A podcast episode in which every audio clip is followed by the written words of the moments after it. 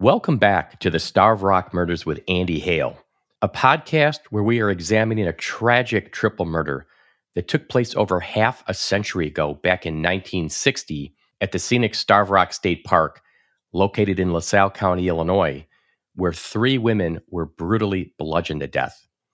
My client, Chester Weger, was a 21 year old dishwasher at the Starved Rock Lodge who was arrested for the brutal crimes, convicted, and served over 60 years in prison. Chester's currently 83 years old and out of prison on parole. We've been making the case on this podcast that Chester Weger was wrongfully convicted of these horrendous murders. Today, we're going to continue discussing Chester's 1961 criminal trial, including Chester's testimony to the jury. This episode is longer than usual because there is so much that needs to be told. We have a lot to talk about. Let's begin.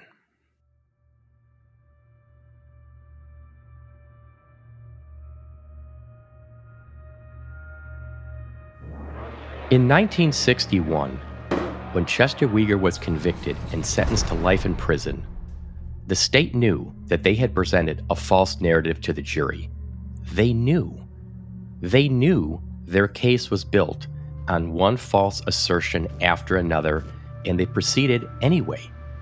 The state knew that the tree limb could not have been the murder weapon. They knew from multiple reports that there had to have been more than one assailant. They knew from a lab report that a hair found at the crime scene did not match Chester Weger's.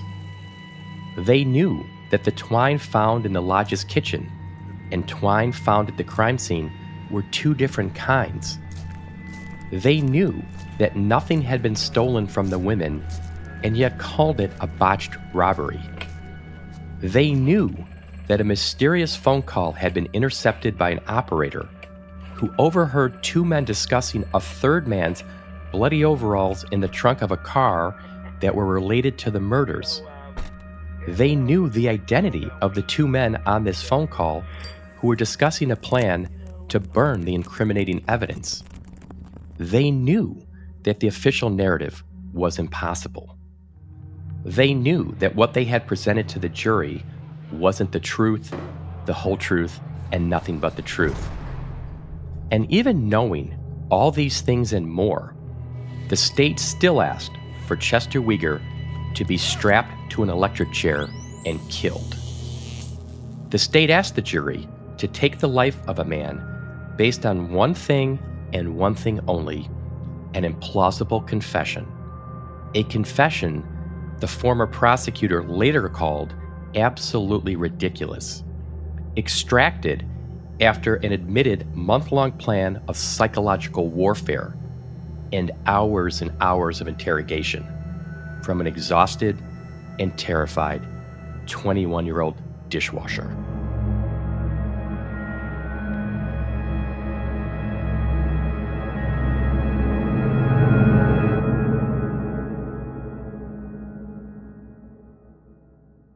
Whitney, episode 11. I just wanted to start by saying I'm so glad I've been able to have you join me on this podcast road trip. It's just been great having you here with me. Well, thank you. I mean, it, it's it's just such a pleasure, and it, and it's it's just one of those stories, right? That I feel like we we could just keep talking indefinitely and still never cover all of it. Absolutely. So today, trial of the century part two. We talked last week in part one how the state's case, the cornerstone of their case, was this absolutely ridiculous confession. That's what former prosecutor Tony Raccuglia called it absolutely ridiculous.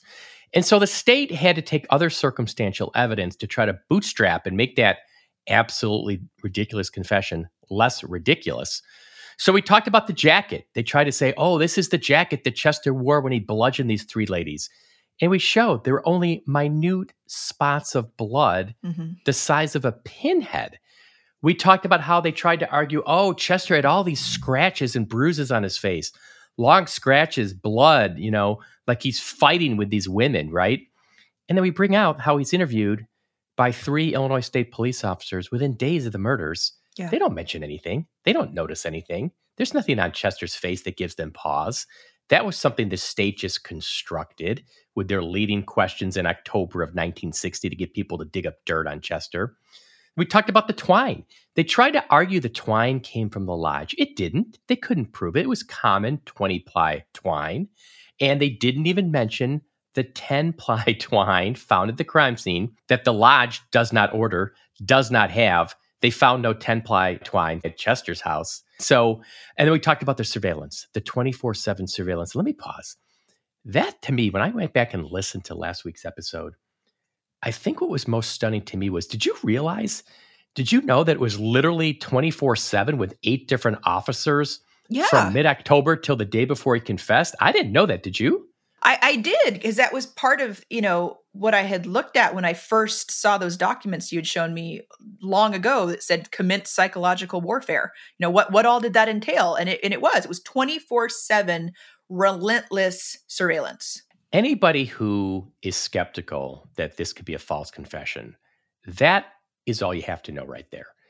I've never seen it. We'll never see it again. You could never get away with that today. To think that they did a 24 7 surveillance with eight officers rotating throughout, all the way up until the time he confessed. So that was last week. That, that's what we covered. I want to get into some more of the criminal trial now, part two. Is your seatbelt fastened? Are you ready to go? I am so ready. All right, let's start with the murder weapon. This was this is a huge point. I mean, I could do this whole podcast episode just on the murder weapon. Let me put this in context. We talked about in a prior episode. There was a Chicago Tribune March 17th, 1960 newspaper article where Harlan Warren said, I'm reading this. He said he was fairly positive that the tree limb, which weighs 10 pounds, and has a sharp fragment at one end was the death weapon. The limb was saturated with blood. Okay. This is on March 17th, the day after the women's bodies are found. How is he saying that? He has no idea. He has no clue, Harlan Warren, what he's talking about. He's a state's attorney anyway. He's not an investigator. Yeah. All right, but that's that's what he has concluded the next day. Oh, this tree limb they found with some blood on it is the death weapon. He's fairly positive. Okay. Well, We've talked about this before too. A week later, there's this March 24th, 1960 Chicago Tribune newspaper article. A week later, and it says another startling development in the murder inquiry is a report from the State Police Crime Laboratory that has convinced state police that a three foot, 10 pound tree limb found near the murder scene was not used to bludgeon the women. And then it says the blood covered limb is so rotten in some places that it probably would have cracked under the impact had it been used to beat the women, authorities said. Okay, so after I saw that newspaper article, I went back to my file. I pulled up our trusty, we've talked about these notes so many times, these March 20th, 1960 notes. I would urge anybody listening to go to our website and look at these so you know what I'm talking about. It'll make it a lot easier to understand. It's handwritten notes. There was a meeting on March 20th after the crime lab briefed the state's attorney's office and the sheriff's office. And there's just tons of information in there from the crime lab. And it specifically mentions the name Schaich, S C H A I C H. That was the head of the crime lab, John Schaich. All right. So these notes, here's here's this is where I'm going they say on there, they talk about this tree limb that was found. And this is this is the basis of that Chicago Tribune article. These are the notes. Limb was old, bark was soft, spongy, high moisture content, blood on club, but here's the most important one. Blood did not result on the limb from hitting. Mm-hmm. Wow. So what I think that means when you look at the Chicago Tribune article, which reported that the you know the, the limb was so rotten it would have cracked. Yeah. They're reporting like, yeah, there's blood on the limb, but it didn't get there from striking the women. Yeah. So what are some other ways it could have got there? I guess maybe dripped or or or the if the if the women were being dragged, maybe it's a transference off their bodies onto you know onto it. I mean, who yeah, who knows? But it's not what what what the crime lab's reporting a week later blood did not result on limb from hitting. Yeah. I that is absolutely shocking in light of what we're going to talk about next that the blood, it's just unbelievable. So the state, I talked about this last episode. Their argument, their closing argument was, and I'm going to read it again verbatim, and I submit, ladies and gentlemen, that the blood was deposited on the jacket because this defendant was using these weapons, these binoculars and that camera and that log, pounding, pounding, pounding into the head of Miss Oetting. That's how the state argued the case. Okay. Pounding her with the log. And there's just, I mean, they know, the state knows at knows. the time of trial that the log that Warren thought was the death weapon cannot be the murder weapon. It was rotten, it would have cracked. And they're told the blood on the log was not the result of hitting. And yet, they're arguing to the jury that this is what happened, that that log was actually used to beat these women. I mean, I, I, just, again, I've said this, I just want to scream. How can you say that? I don't know. I don't know how you go full tilt making an argument that you know is not plausible. You know the scenario you're presenting to the jury is not accurate. How do you go all in on that? Well, here's the point I want to make a distinction. Yes, this case was decided pre Brady versus Maryland, which means the state didn't have to turn over potentially exculpatory evidence. All right, that is true. But you still have a duty of being honest. Yes. There's an ethical duty of being honest. You can't just argue things that you know are false. You can't go into court and say things that you know are contradictory to the physical evidence. That's always been the case. So, how does the state argue that the log is being used to pound, pound, pound the head of Miss Oetting when it's got these, it's been told, they've been told by the crime lab that The log was old and rotten, and the blood did not result on the limb from hitting. I mean, oh my gosh, Whitney, it just, it's unbelievable. I know. And so I'm, I'm going to continue with this because um, what happened then is this is the whole theory of the state's case. You know, the log, they've got this log that Warren found, you know, when he's walking yeah. around the crime scene the day after. It's marked as an exhibit. They bring it into trial. All right, so let's let's continue to talk about this murder weapon. I'm also very critical of the trial testimony of John Schaich, the supervisor of the State Bureau of Criminal Identification. Let me explain why. Okay. It's clear those handwritten notes that I referenced, that meeting of March 20th, 1960, are detailing things that Mr. Schaich has told mm-hmm. the sheriff's office and the state's attorney's office. Okay. His name is specifically on those notes. So it looks like what happened is on March 20th, 1960, Mr. Schaich, on behalf of the crime lab, he's briefing the officers. I think he's doing it orally, mm-hmm. and they're taking notes. And that's when they say, you know, limb was old, bark was soft, high moisture content, blood did not result on limb from hitting. Okay. So we know all that. Mr. Schaich knows all that. The state knows all that. The state elects to call him as a witness at trial. All right, the state didn't have to do that. They didn't have to call him, but they did. That's the choice the state made to elicit testimony from Mr. Schaich. Now, let's look at the questions that he was asked and the answers that he gave at the trial. Okay, so the state calls him as a witness. They show him the log, he identifies it. And then he testifies how he examined the log at the funeral home on March 16th, which is the day the women's bodies were found, right? Yes. Okay. And he says there were stains on the log that had the appearance of blood. Now, here's where I get very, very critical of him. On cross examination, Chester's attorney, John McNamara, asked these questions. Question Now, are you familiar with People's Exhibit 64, which is the log? Mm-hmm. Answer Yes, sir. Question you have identified this? Answer Yes, sir. Question Now, what were you asked to examine it for? And what did you do? What did you find, if you remember? Let me pause. This is very important. He asked him, What did you find? And here's how Mr. Schaich answers that question. I'm reading it verbatim. I was not asked specifically to examine it for anything in particular. This exhibit was submitted to me for examination. At the time I received the exhibit, it had already thawed. I measured the exhibit and made notations as to its description, examined it visually, and found on the end opposite the forked end a number of hairs. And then McNamara asks, Was that the extent of your examination? And Schaich responds, Yes, sir. Holy cow. So here's my point. When when McNamara says, "What did you find?"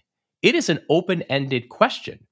All right? You can't get more open-ended in general than that. And you know what Mr. Schaich found? He found the limb was old, the bark was soft and soggy, there was a high moisture content, the blood on the log did not result from hitting, just like in those notes. Those are among the things he found. Yeah. And it was apparently so rotten that if it had been used to hit the women, it would have cracked. And Mr. Shake doesn't mention any of that in his answer. I mean, that he just says, no, that was the extent of my examination.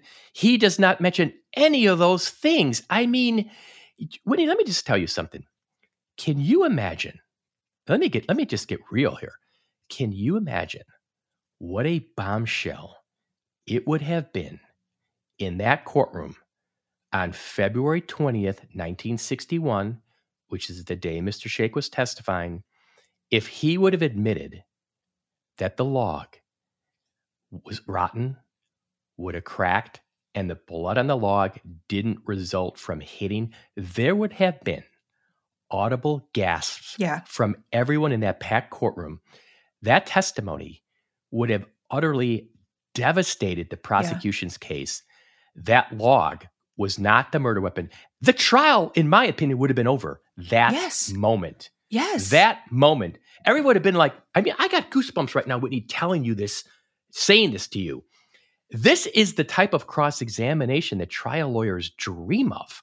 Something you elicit from a witness that wins your entire case. I mean, McNamara doesn't didn't have the benefit of seeing these notes that you and I are now seeing. Yeah. These March 20th notes. He doesn't know this, right? But he asked the right question. He wasn't afraid of the answer. I loved it. A lot of trial lawyers, you know, they'll say, don't ask a question on cross examination that you don't know the answer to. I disagree with that wholeheartedly. Mm-hmm. I always violate that rule. I ask people things, I get them talking.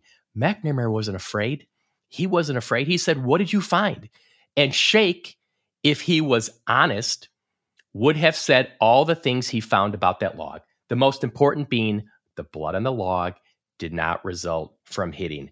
Shame on Mr. Schaich. Shame on the prosecution. They all knew that. Am I overreacting to this? Because I want to no. just scream. No, I that's not, it's not an overreaction because that, in my opinion, it's a lie by omission. It's a lie by omission. Right. He is omitting the truth, which absolutely changes the game in the trial. Unbelievable that you just hide that you found it, and then you just don't bring anything up when you're asked, What did you find? Oh my God. And it, like I said, it's a game changer. It's game over for the state at that point. Everything's based on the log. If all this comes out, it's just like the whole house of cards just yeah. Foomp, is blown over. It's gone. Oh my God. I'm so upset about this, Whitney. But oh, I mean, when I came across that testimony, I, I was like, I could not believe there was a question asked that should have elicited a complete answer because there was. Yeah. There was that question asked. Okay, that's my point. McNamara asked the question and he deserved an honest answer and he didn't get it. Oh I mean, my god.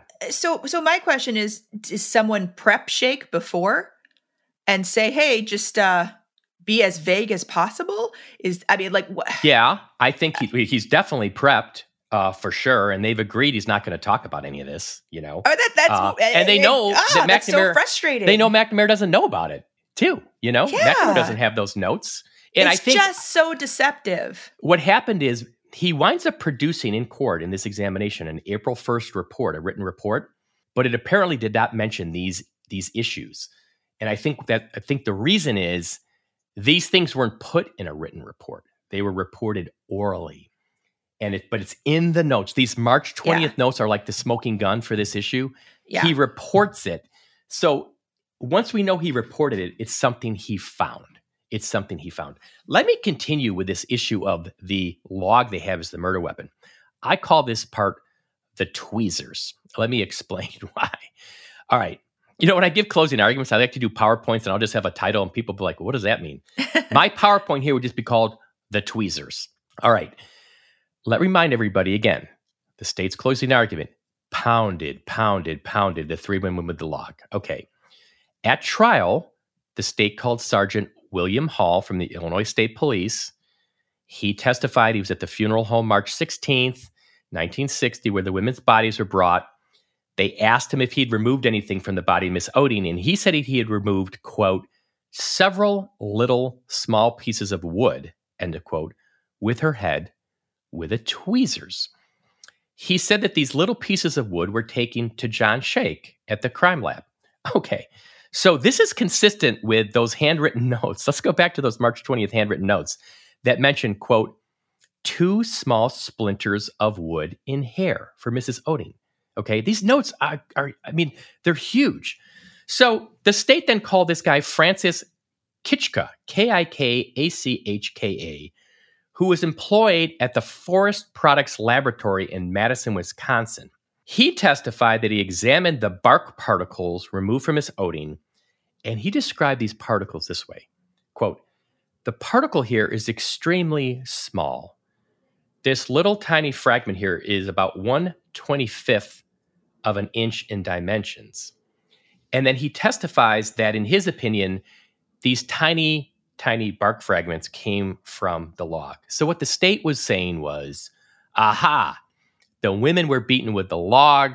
These little fragments in Mrs. Oetting's head, they were like in one of her cuts, came from this log. This proves it was the murder weapon, okay? But here's my point.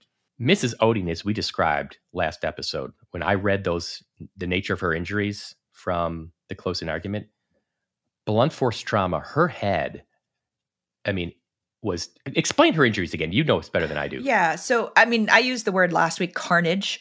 I mean, mm-hmm. her head was destroyed, orbital socket fractured, eye exploded, jaw broken, teeth cracked. I mean, her head was pulverized. And there's no way a limb that soft and that mushy would leave too little that A, well, A, it couldn't inflict that damage. And then B, if if you did hit her with it, it would have splintered and you would have had thousands of little splinters, not one or two uh, it, it doesn't make sense. It's it's it's not it's not plausible. You made the exact point I was hoping you'd make. You would have wood fragments all about her head, her face, her hair.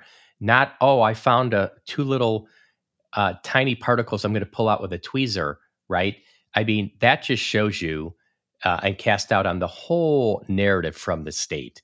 And you know, I talked to a forensic pathologist, and when he read the autopsy, what he said was this is heavy a heavy object used with strength is how he said yeah a heavy object used with strength like swinging a baseball bat or as jansen uh, theorized a tire iron a steel pipe. I mean this forensic uh, pathologist even said like a sledgehammer. I mean yeah. it's not also by the way it's not the camera and the binoculars. Yeah maybe they were hit with it once or twice or maybe their their their hairs were on it but you don't get these devastating no. facial injuries from those little tiny objects. This is a heavy object used with strength. So my point of all this is the state had evidence. It knew. I mean, it's not just what they thought. They were told by the crime lab that this tree limb was not the murder weapon. The blood on it was not from hitting. And yet, they went to trial telling the jury that it was. That was dishonest. They knew that was contradictory to the physical evidence. That was wrong. That was totally wrong. They just constructed a narrative that they knew was false and contradicted all the physical evidence. I, I just cannot get over that part that they knew all that. And it's just shocking to see the lengths that they went to. All right, let me take a deep breath. Um, I want to now talk a little bit about the confession, okay? Chester Weger testified in his own defense. Before he testified, the state called Wayne Hess, and uh, Wayne Hess, what was his exact title? Do you remember? He was the uh, detective for LaSalle County. He was a county uh, police officer that was given the rank of detective. So he is asked. What's interesting is they put him on the stand. The state calls him, and he basically says, "Yeah, you know, um, we were interrogating Chester, and then at some point, you know, he made an oral statement to me." They're like, "Okay, no further questions," and they don't they don't ask him like, "Well, what did he say?" So McNamara, again, I love this about McNamara. Most lawyers wouldn't have done this. I would have. This is how McNamara starts out his cross examination. This is his very first question. He says, Well, what did he say at the time? You know, what did he say? Meeting Chester. McNamara was not afraid. And, and this is what he was doing, which I love. If somebody's going to tell a ridiculous story, you want him to tell it. Yeah. Tell that ridiculous story to the jury. Yeah, tell the ladies and gentlemen of the jury what Chester Weger told you, Mr. Hess.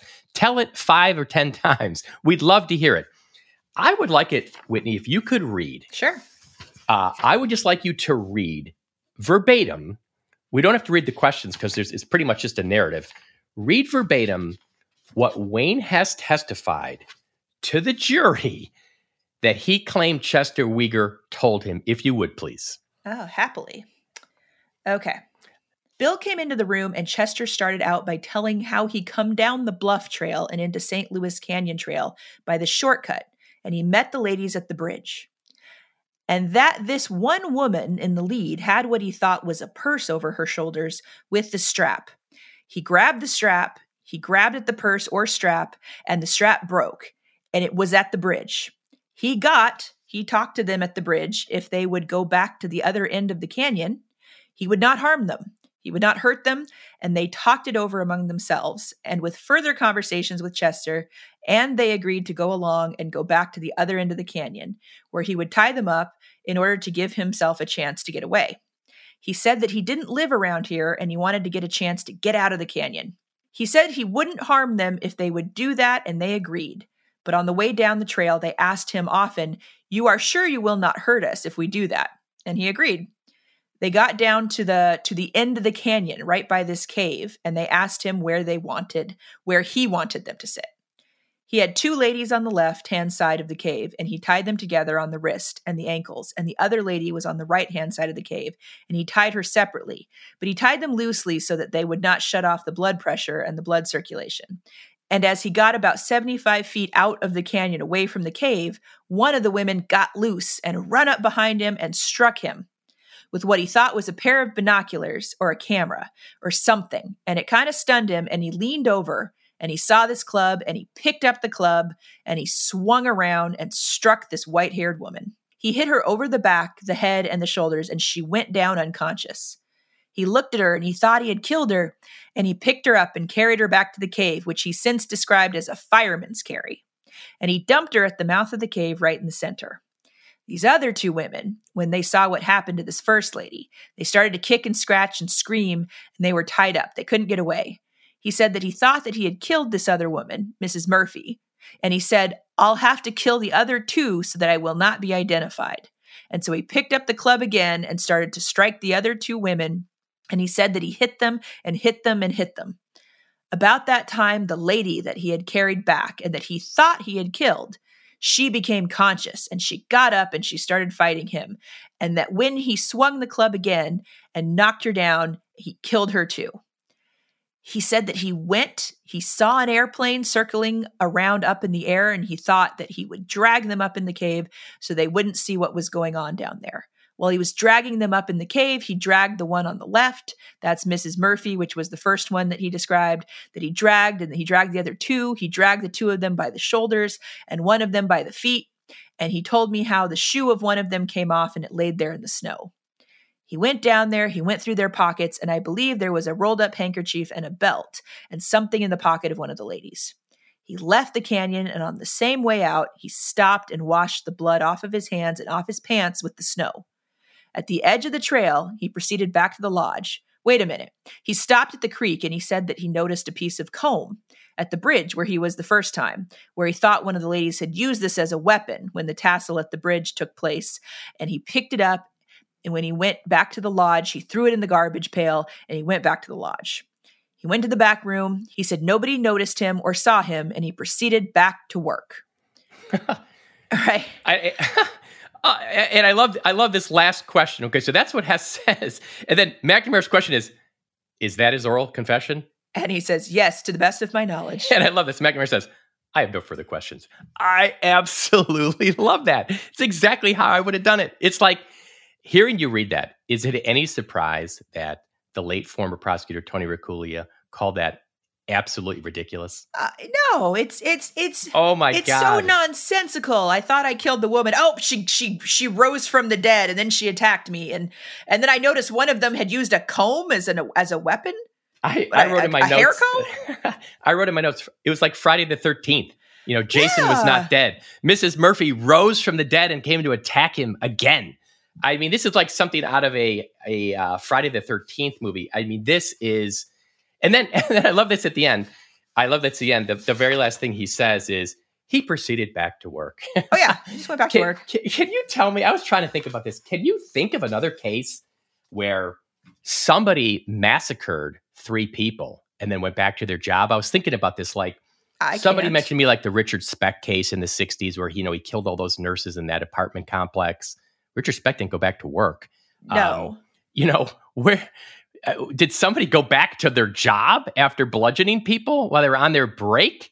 I mean, are you kidding me? yeah, even this scenario, as absurd as this as this uh, scenario is that they're presenting, would have rendered Chester so disheveled and covered in blood that there's there's no way he walks into a formal dining room at a fancy restaurant and just goes, "Where are my dishes to start washing?" The whole thing is we've talked about this in episode six how it just makes no sense. Uh, everything about it is laughable. Um, not to mention it contradicts all the physical evidence. You know, we know the women didn't break away.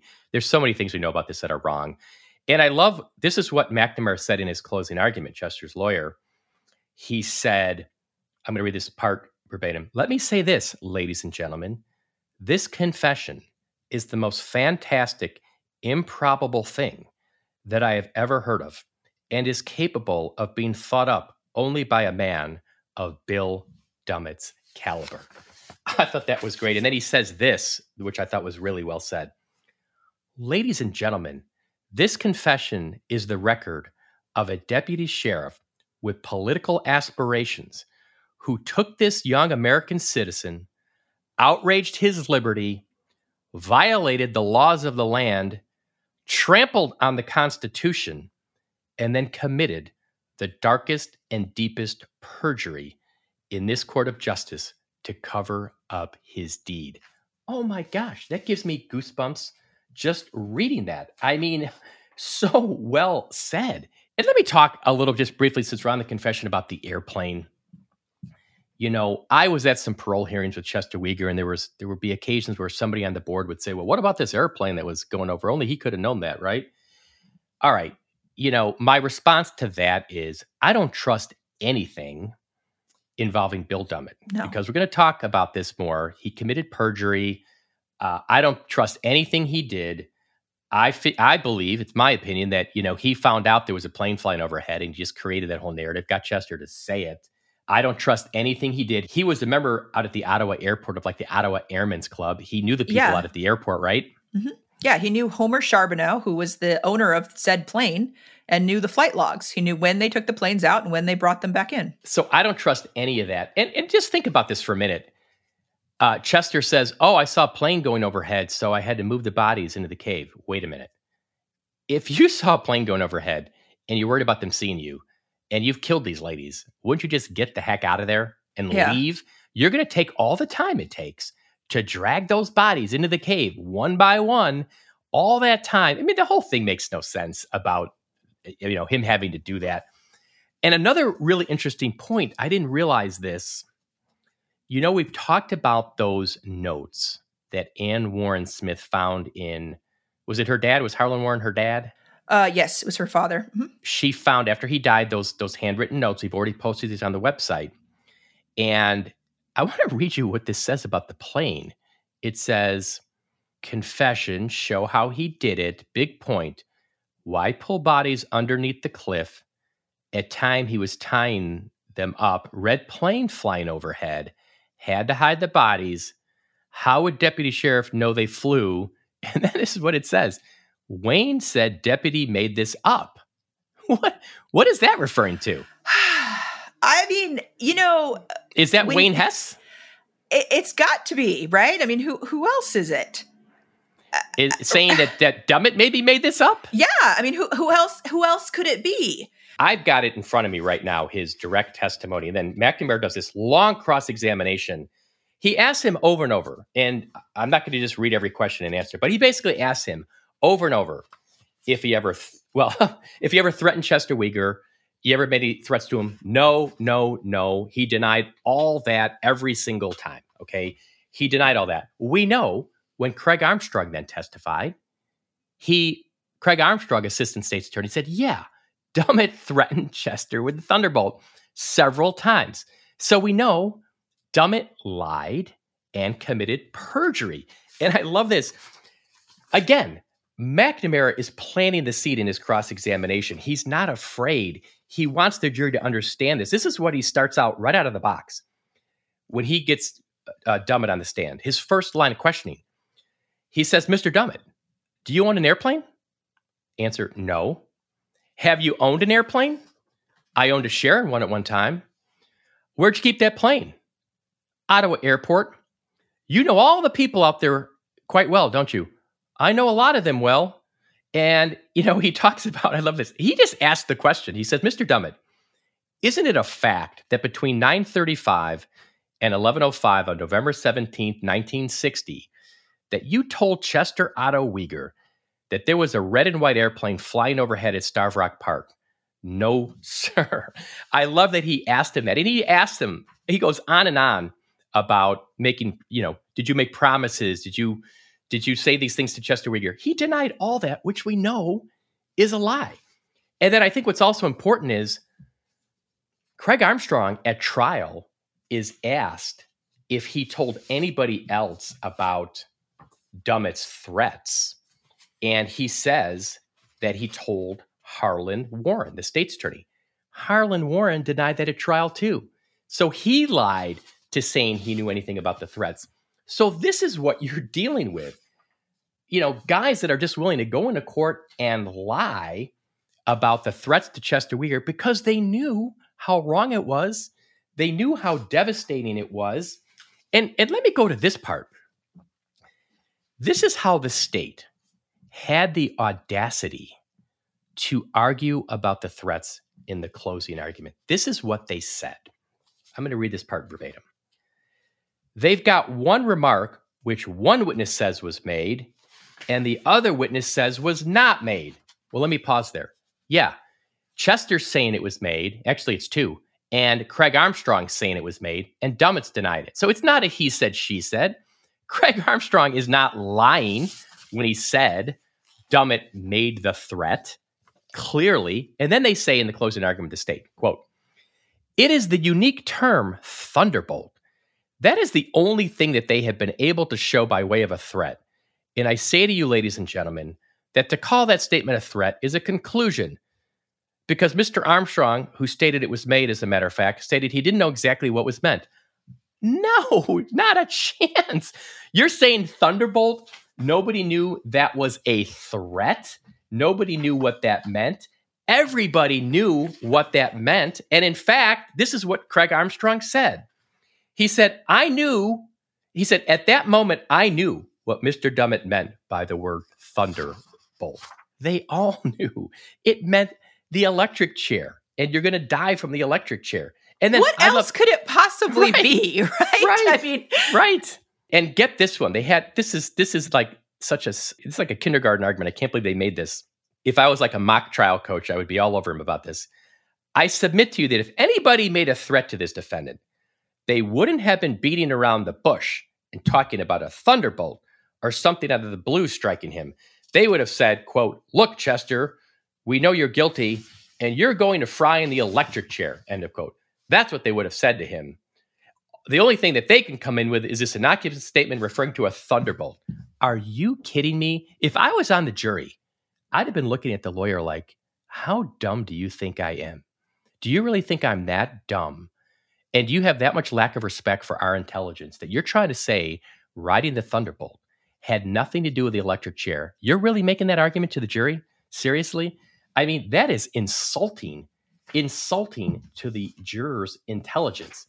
Oh my gosh. So the threats were made, they lied about it. And I want to follow up with Dummett, like what you said. Donna Kelly did some amazing work. I've said this before.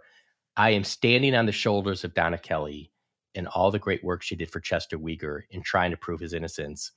She just kind of paved the way for me and did a lot of the heavy lifting. She has two affidavits. I'm going to post these on the website. One is from a guy named Gary Gerritsen, who was a lawyer, and he was serving as the assistant state's attorney of LaSalle County in 1981. Okay, there was a case, there was a guy who got charged, I think it was murder, and he claimed that Dummett had shown him these gruesome autopsy photos in an effort to get him to confess. Okay. By the way, let's pause. Chester's made that claim too. Chester has claimed Dummett showed him all these photographs and stuff, which Dummett denies. Keep that in mind. So Dummett denied that. They actually got a search warrant and they pried open Dummett's desk and they found in there a bunch of autopsy photographs that Dummett had never disclosed. I mean, are you kidding me? Oh my God. This this is an affidavit. I'm to post this on the website. I mean, it says paragraph eight in Captain Dummett's desk were seven or eight eight by 10 photographs and a set of about 50 negatives. The photographs and negatives were of the crime scene and of the deceased person. Oh my God, that is absolutely stunning. And hearing that, now there's no doubt in my mind he did the same thing with Chester Weger showed him all these things, photographs, tried to get him to confess, put the pressure on. And there's another affidavit from another lawyer. His name was Edward Kulik Jr. And he was an assistant state's attorney in LaSalle County from 74 to 79. These are assistant state's attorneys in LaSalle. Talked about a case he had where during the trial, he says no law enforcement officer testified that Mr. Sluter, who had been charged with aggravated kidnapping had admitted to using force. Dummett then comes in and, and testifies in court that this this criminal defendant had held a gun to the victim's head, which had never been brought up before. Yeah. And the guy's point was this had never been reported in any police reports or anything. And he says that Dummett's nickname was Dustpan Dummett because mm-hmm. he would like clean up all these messes. So Dummett has this whole history, Whitney, that is super shady. Uh, yeah. The things I just read you, I, I, I can't believe we're still going on and talking about all this. Like, I feel like you know. Yeah, Dummett is a stain on on the history of law enforcement in this country. I mean, he's he. I, I think I may have mentioned this before, but he he professionally was an abattoir. He was he was a turkey farmer, and then he got deputized by LaSalle County. So he did not have lengthy law enforcement training. He was, I mean, in my, I, I would sort of describe him as, as frankly, a thug with a badge. It's just terrible. Who just really did horrible, unethical, inappropriate things time and time and time again. And lying in court, yeah. as, as McNamara said, perjury in this yeah. court of justice uh, is is so bad. And Whitney, while we're on the subject of Bill Dummett, Am I correct that he also got some of the reward money? Can you talk about that? Yes, there was roughly $38,000 of reward money that was put up by the uh, corporations that the husbands worked for uh, and some other sources. But this is what's really upsetting. Bill Dummett, Wayne Hess, and Steve Kindig, the lie detector operator, each got $5,500 for securing a conviction Oh of oh Chester God. And then they weren't the only ones, other people, but I think the name that's going to jump out to people here Harlan Warren got a reward of $11,513, which is an astronomical sum wow. in 1961 for securing the conviction. But let me just point out, he was not in office anymore. So he got a reward for an office he didn't hold at that point. So that's it's so upsetting to me. It is such an ethics violation. I could scream. It's so outrageous. And you know what I noticed when I was reading through Dummett's uh, testimony? McNamara again. McNamara is amazing. I love this guy. He brings out that he says, "Hey, did you ever get paid for any of your work?" And he says, uh, "Oh, I got paid four hundred fifty dollars to uh, take these crime scene photos. He was claiming he was a photo- professional photographer. so he got paid to take these photos, which is his job. Well, then they called this woman from uh, LaSalle County Sheriff's Office. And they, McNamara was great. He asked her, like, well, how much was Dummett paid?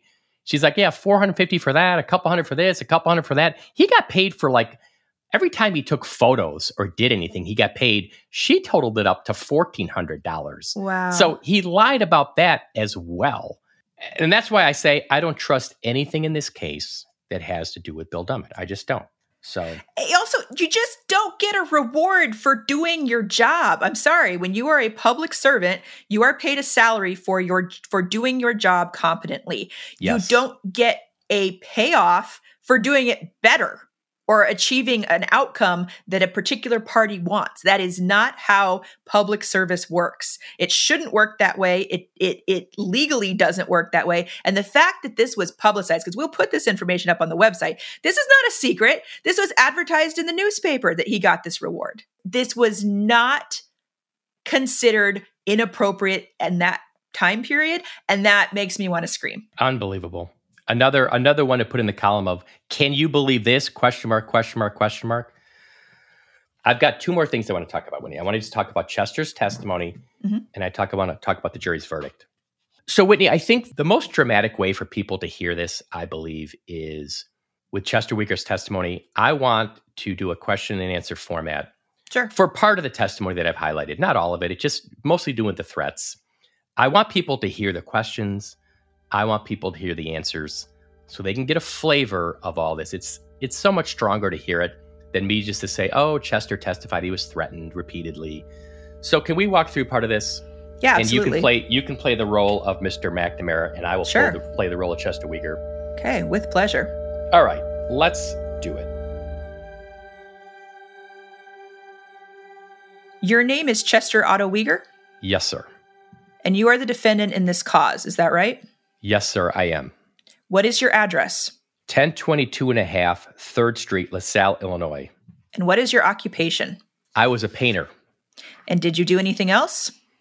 I worked on dishwashing work out at the Starved Rock, cooked. How long had you worked at Starved Rock? When did you begin, if you recall? I first began in 1955 and I worked for about seven or eight months.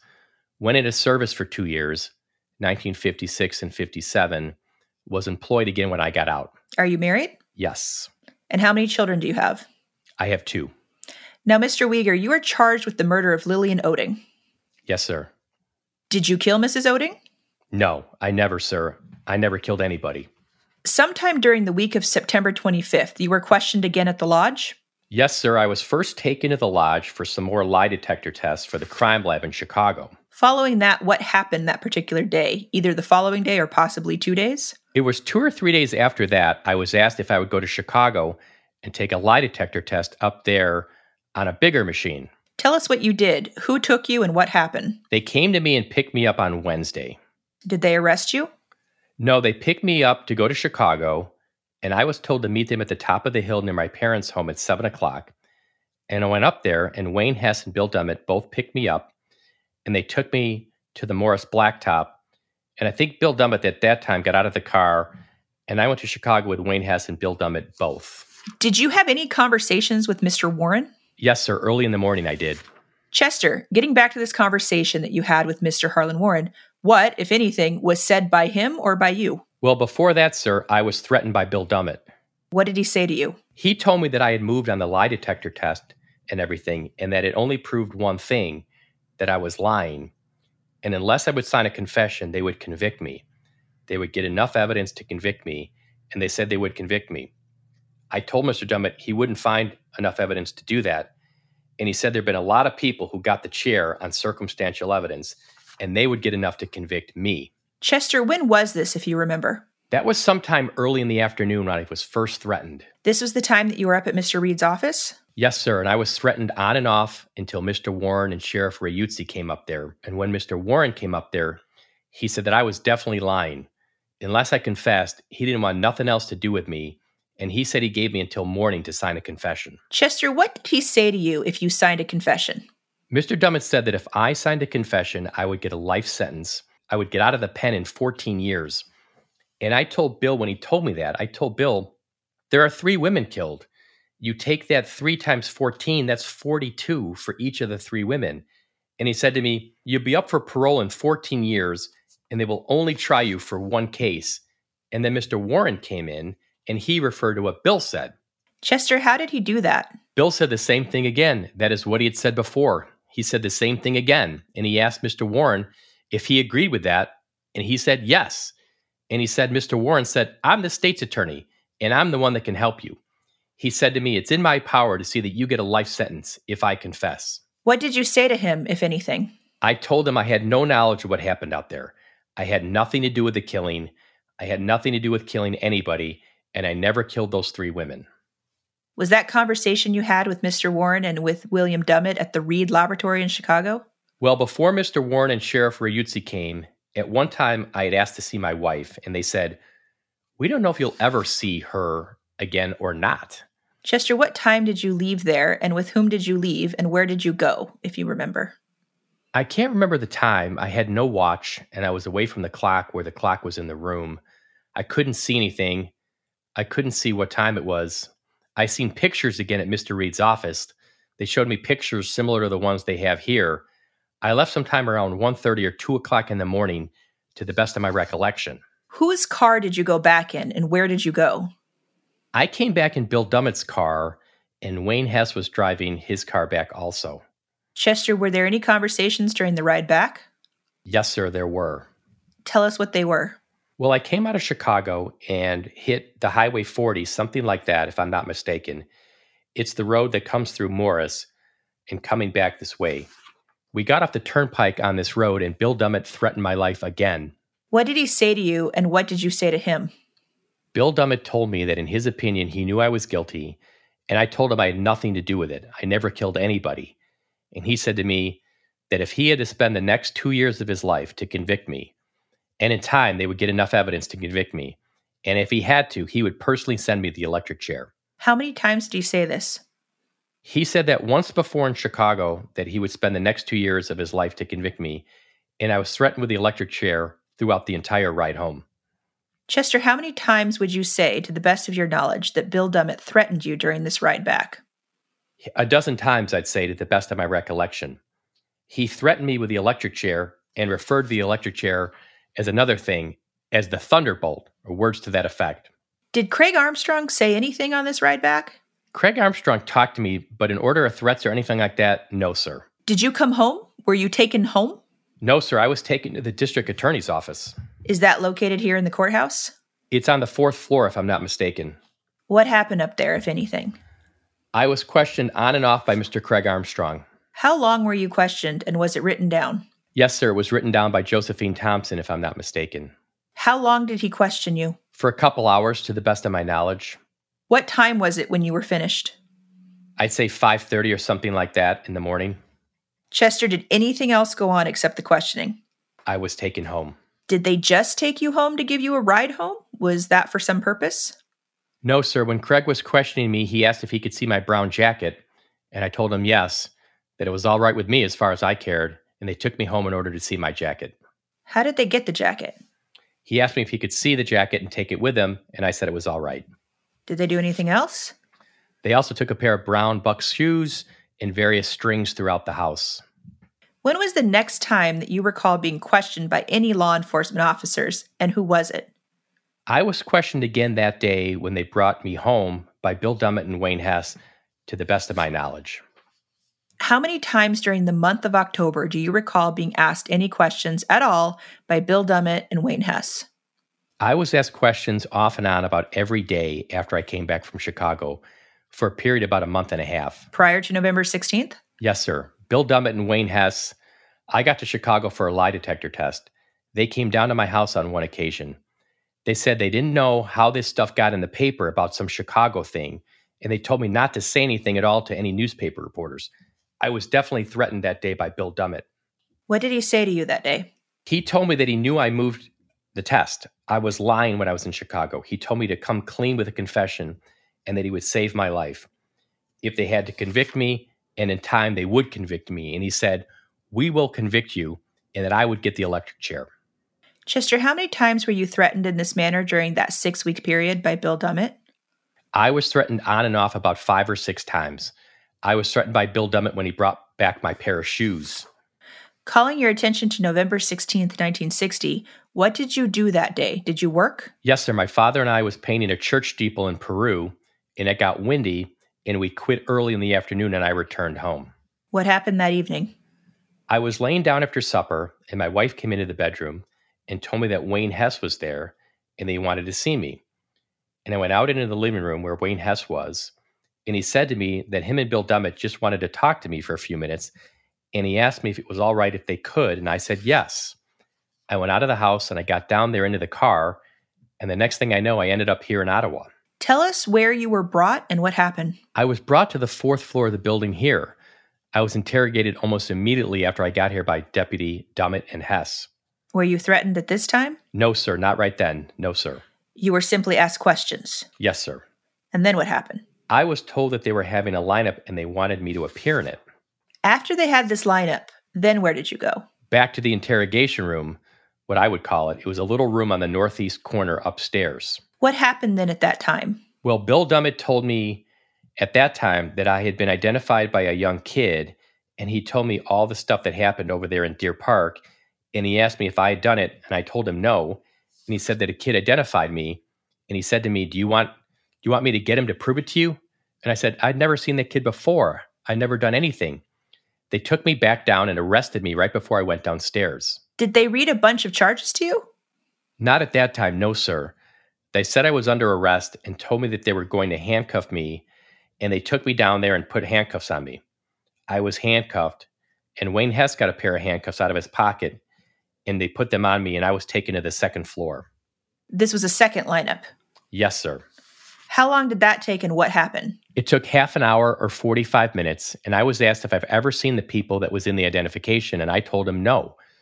And they asked this boy if he ever seen me, and I was taken upstairs again, and at that time they read off the warrants to me. After they read the warrants, what happened? Do you remember how many warrants were read off to you? There were 11, if I'm not mistaken. They said to me they were charging me not only with the stuff that happened out at Deer Park, but also the murder of the three women, sir.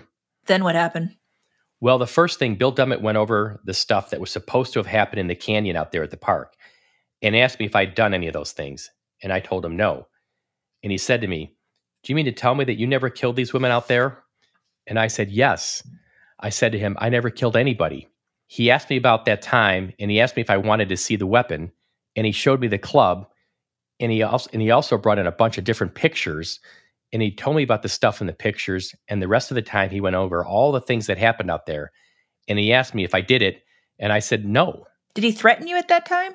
he threatened me off and on ever since the lineup i was threatened my wife i was told if i would confess that I, that I would be out in 14 years again and if i didn't i'd get the electric chair i was also told about the rape charge along in deer park that i could get a life sentence on it and i got pretty scared about it and then I seen my parents and I got to talk. At what time was this that you saw your parents? I was interrogated from the time I got off the second lineup until my parents came. It was, oh, I'd say about midnight or sometime in that area. Chester, tell me again during this last session after you were arrested, to the best of your recollection, how long were you under interrogation by Deputy Dummett and Hess, if you remember? I was interrogated for what I would say was four hours because I went downstairs after eight o'clock and I was interrogated after the first lineup immediately after I came back. And then I went upstairs for a few minutes, I'd say about 45 minutes. And then I went into this other lineup and I went upstairs again and I was interrogated for the rest of the night.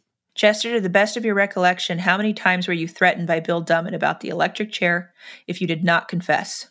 I can't say exactly. I was threatened quite a few times. Just your best recollection. I was threatened 10 times or more that night. Were you promised anything by Dummett if you would confess? I was promised a life sentence, and he said it would be better for the wife and kids if I did confess.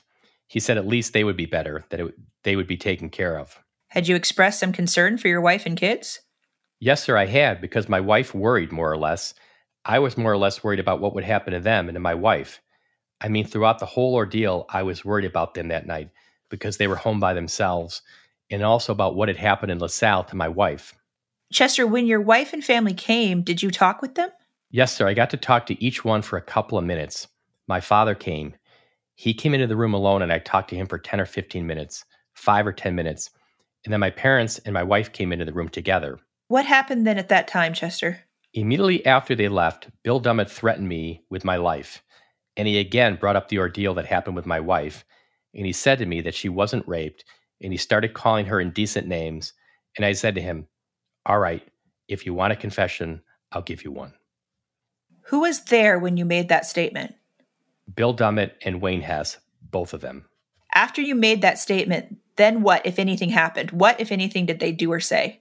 Well, I was shown pictures again to point out various objects. I was told to note things that is from the pictures, and Bill Dummett went over the story, and they went over the story of what happened or what was supposed to have happened down there, and he asked me if I'd done it. Chester, was there anybody else there at that time and place? Bill Dummett and Wayne Hess, both of them. Who came in later on? They called up a court reporter. Who was that? It was Josephine Thompson. I think that's her name. How much time went by between the time you said to them, All right, if you want a confession, I'll give you one, and the time of Josephine Thompson's arrival, if you remember? I can't recall it. Would it have been an hour or more? An hour or so. Could it have been less than an hour? No, sir, I wouldn't say so. No, sir. Because Bill Dummett showed me the various pictures and everything, and he told me to notice different objects in the pictures, and everything that was said that night was gone over again. And then you gave the statement for Josephine Thompson, is that correct? Yes, I did, sir. Your Honor, this would be a good time to break. Oh, well, Whitney, I thought it was important. You know, that was that was a lot to read. And the reason I chose to do it that way, and I think it's important, is I think you need to hear the testimony. You kind of need to feel it. You got to hear the questions. You got to hear the answers. You got to hear the specific responses, the way Chester describes things. I just don't think, you know, I try to, I debated in my mind, should I just summarize this, you know, for in a minute or two? And I just don't think it does it justice. I just don't think me saying, oh, T- Chester testified he got threatened does justice to what you just heard was going on in Chicago on the way home. They don't drive him home, they drive him to the courthouse. More questioning, more questioning. I just thought it was important for people to hear it. Yeah. Uh, it's it's relentless. I mean, it's just it's just utterly relentless. Yeah, I mean, I just think I just wanted people to hear that testimony and just to try to put a voice to it you know you know i'm not doing it justice because i'm not a 21 year old scared kid sitting in a courtroom mm-hmm. who's facing the prospect of getting the electric chair which he was yeah you know and i want to bring up one little point you know you talk about you look you look for things that might be corroboration and there was a point where do you remember where chester said something like they wanted to know how this got in the papers you know like mm-hmm. um, don't tell anybody about that trip to chicago well, there was a Chicago Tribune newspaper article dated October 13th, 1960, where it talks about this Chester's being, you know, brought to Chicago. It said the tests were scheduled without the knowledge of state police, who did virtually all the investigative work on the murders. So see, they were trying to keep it secret. It was yeah. it was Harlan Warren's little let's take a road trip to Chicago. You know? yeah. All right, last topic. I know we've been going a long time here. Uh, you know, I'm drained from just from just doing this and I just it's draining. Yeah.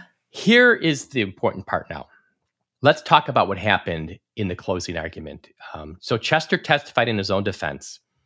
So the state put on all their evidence. Chester testified that he had nothing to do with these these murders. In the closing argument, I want to read you verbatim of some of the things the state said.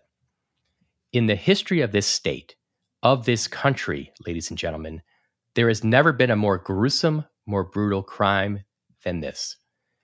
This is one of the most brutal, heinous, barbaric crimes that any man could ever commit at any time. I submit to you that if ever a case deserved capital punishment, it was this case. And you recall that you qualified yourself for the death penalty. Let me pause there and explain what that means. You could not be on this jury if you were opposed to the death penalty you'd be stricken. You had you had to have said, "Yes, I'm willing to impose the death penalty if it's appropriate." Okay? So everybody on that jury had already said during jury selection that they had no problem imposing the death penalty if it was justified, okay? So then the state goes on. Have the courage of your own convictions and sign a verdict for the death penalty. And then prosecutor Tony Raccuglia, in his rebuttal argument, said this Listen to this, Whitney. Now, I state to you, ladies and gentlemen, that this man does not deserve 199 years in the penitentiary. He doesn't deserve 299 years in the penitentiary. He doesn't deserve 399 years in the penitentiary. He deserves to be electrocuted. Can you believe, Whitney, in a case where prosecutor Tony Raccuglia knows the confession is absolutely ridiculous?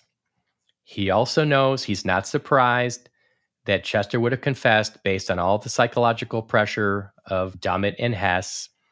Harlan Warren and all these guys know about Lois Zelensek, the Palmatier brothers, the kid with the bloody overalls in the trunk of the car.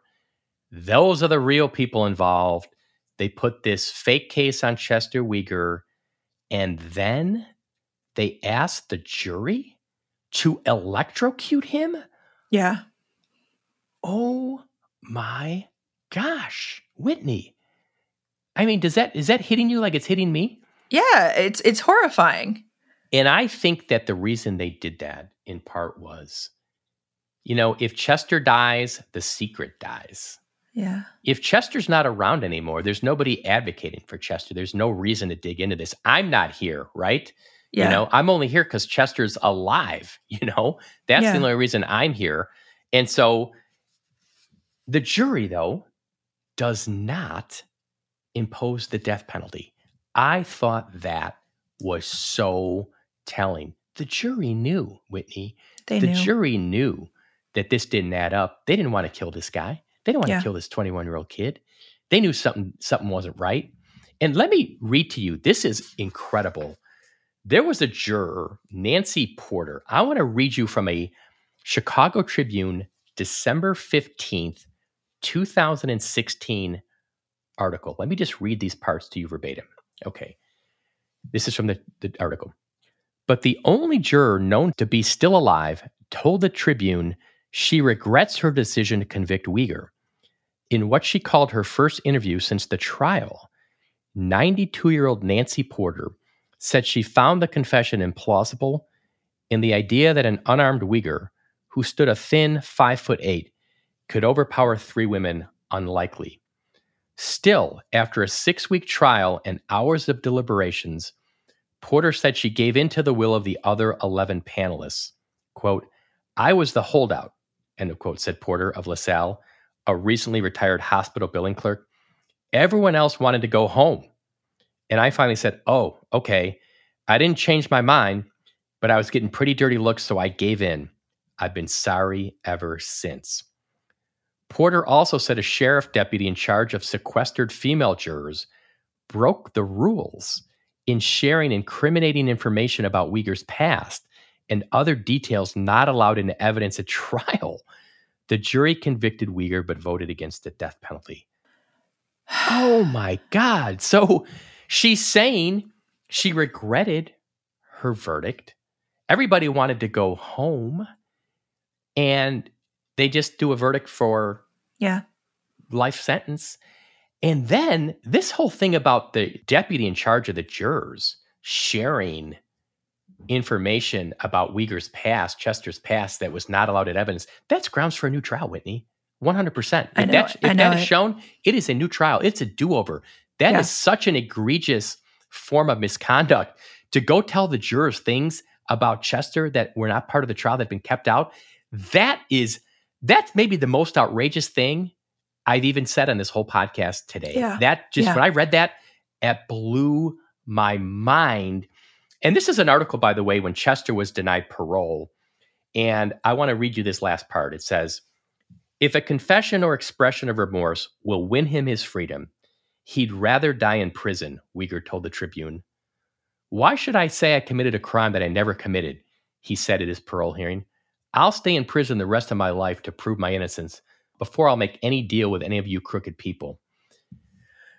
This is just it's it's just absolutely crazy. We and I got one more thing to say. When I think of all the time Chester Weger's been in prison and wanting to prove his innocence, picture this. He gets convicted. He's taken out of the courtroom. He's taken over to jail and he goes to prison in 1961. and somebody walks in and says to him, Chester, don't worry. There's this kid, Andy Hale. Uh, he's not born yet. It's 1961. He's going to be born next year in 1962. he's got to go to kindergarten. He's got to go to elementary school. He's got to go to high school. Hang tight. He's got to go to college. Just sit tight. Be patient. He's got to go to law school. Yeah, but then he's gonna got to practice for like 30 years, Chester, and he's gonna have to take up this weird path that somehow leads him to your case. Now, at this point, you're gonna be over 80 years old. Hang in there, buddy. In 60 or so years, he's gonna take up your case and he's gonna champion your cause for justice and he's gonna prove your innocence. Okay. So just just sit tight. Can you imagine like thinking that, knowing that this is you're gonna have to wait this long? No. No, and, and and I've thought about this a lot, and I feel like fundamentally, Chester's ultimate act of resistance has been to stay alive. He has outlived pretty much every other contemporary, right? And and he's perhaps only out of prison now because he's outlived so many of those that kept showing up at his parole hearings and fighting to keep him inside. And so so he's here and that's he's lived long enough to finally I think get a shot at this. We've been talking for well over an hour. I don't know what we're going to do here, Whitney. I mean, it just, we kept going and going. I, I just think everything we said here needed to be said. Yeah. I think people needed to understand. I'm trying to let people feel what it was like in that courtroom and what Chester was saying. But going through this trial, these last two episodes, it's taken so much out of me because Whitney, they knew. They knew. They knew. They all knew it wasn't Chester Weger. They had they had the Palmatier brothers back in April when Lois Zelensek, the hero, reports the telephone call that they trace. These brothers are involved with a kid with bloody overalls in the trunk of the car, and all that evaporates and gets it somehow they are connected, and that all goes away. And then you see this campaign starting in late September, taking Chester Weger to Chicago for the polygraph, 24 7 surveillance in October, state's attorney's office interviewing all these lodge employees trying to dig up dirt, claim they saw scratches, all this nonsense, building a case around a murder weapon that they know wasn't a murder weapon, knowing that the twine wasn't tied to the lodge, and putting forth a case, Whitney. I'm sorry, they all knew this was no accident. It was intentional conduct to pin this on Chester Weger. It breaks my heart in two and it's just absolutely stunning and upsetting and digging into it i mean it just it strikes me now more than ever what an obvious and outrageous plan they had as we've gone through this. So this was hard again to go through all this whitney. Um, but I'm glad we did. Thank yeah. you for being there with me. Thank you for holding my hand through it. Um, of course. We still have a lot more to talk about. We are not done. We're, we I know we've got another couple episodes under our belt for sure. Yeah. We're going to get back into uh, some other things. There's so much interesting in this case we still haven't talked about. So come back next week, next Thursday. We're going to continue the conversation. There's more to talk about. And Whitney, the car is about out of gas. Uh, we got to pull over and uh, refuel, get something to eat get some sleep, rest up, and be ready to go next Thursday. Yeah, absolutely. I'm looking forward to it. Me too.